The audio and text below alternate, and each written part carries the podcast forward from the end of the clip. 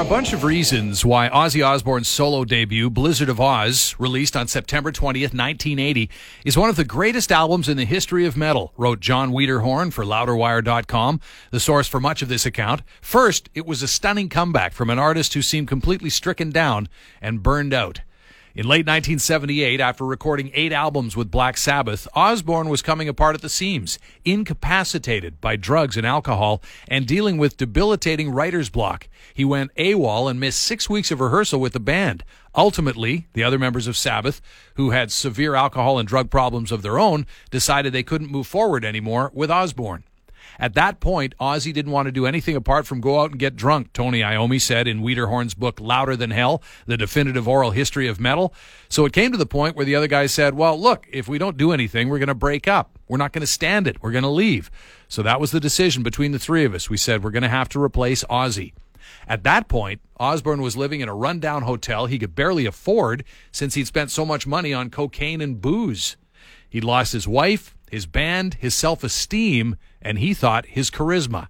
But Sharon Arden, the daughter of Black Sabbath's manager Don Arden, felt that Ozzy had been the star of the show when he was on stage with Sabbath and could still be a part of something exceptional. So she took Ozzy under her wing, first as a friend, then as a manager, and restored his confidence as a performer. Then she worked with him to put together a new lineup of musicians. Initially, they wanted to recruit guitarist Gary Moore, but he wasn't interested. So at the suggestion of Ozzy's friend Dana Strum, they tracked down a young virtuoso guitar player who was teaching guitar in L.A. by the name of Randy Rhoads, as Ozzy explained in a BBC interview in 1980. Who is this guitar player, Randy Rhoads? This is just a phenomenon. I, I met him in L.A. about just after I left Black Sabbath because we went out to L.A. to start writing when I was still with the Sabbath. Somebody recommended him to me actually. He was a guitar teacher out there. And I'd given up. I was, I was looking for people for weeks, and I'd given up all hope of ever finding anybody out there. And suddenly, this guy weighing about two ounces wet suddenly knocked the door with his guitar, and I thought, wow.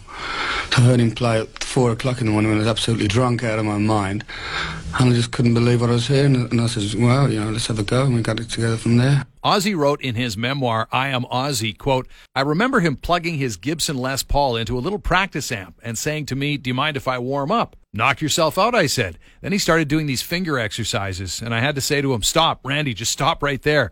What's wrong? He said. You're hired. So to complete the lineup, Ozzy wanted Strum to play bass. That didn't work out, so he added ex Uriah Heep bassist Bob Daisley and one of Ozzy's friends, Barry Screnage, as their temporary drummer. With new blood, strong musicianship, and excellent chemistry, Rhoads, Daisley, and Osbourne started writing at a live-in studio in Monmouth, Wales. In early 1980, the band demoed three of their strongest and most popular songs now, Crazy Train, I Don't Know, and Goodbye to Romance, with drummer Dixie Lee. Realizing they needed somebody who could keep a more powerful and consistent beat, they auditioned and hired drummer Lee Kerslake, who had previously played with Daisley in Uriah Heep. It was a slight compromise since Ozzy was gunning for Tommy Aldridge, who at the time was busy with Pat Travers, but Kerslake served the band's needs. The Blizzard of Ozz band, as it was called at the time, flew to Ridge Farm Studio in Rusper, England to start recording the album with producer Chris Tsangarides. Max Norman was his engineer. The first song they tracked was Goodbye to Romance, a tune that would establish Osbourne's reputation for balancing high energy anthems with heart on sleeve ballads. They repeated that formula with Revelation, Mother Earth. Other standouts on the album were the storming Steal Away the Night, the occult theme Mr. Crowley, the classical guitar instrumental Dee, and the controversial Suicide Solution, most notably after the October 1984 suicide of John McCollum, a depressed teenager who shot himself allegedly after listening to the song. The boy's parents sued Osbourne and CBS Records for encouraging self-destructive behavior, as they called it, in young people. The song was actually a warning about the dangers of drowning in alcohol like Ozzy was, as he explained recently while talking about how he found out about the lawsuit from Sharon. I, I'd been drinking heavily for a, a long, long time. And it's like suicide solution, meaning solution being a liquid, not a way out. But people get the fucking thing all wrong. Sharon phoned me up in England. She says, "Get on a plane. You got you got to come over." So I said, "Well, tell me when I've got to come over." She said, "I'll tell you when you get here." I said, "What's your problem?" She said, "Just get on a fucking plane." I'll get to LAX, get come to the terminal, and there must have been 200 cameras that went there. Oh. I'm, I'm looking over my shoulder thinking I'm standing in front of them. And about 15 microphones coming. What do you think of the, the lawsuit? I'm going, what lawsuit? Then when I go back to the hotel, I'll find out what it's all about, you know.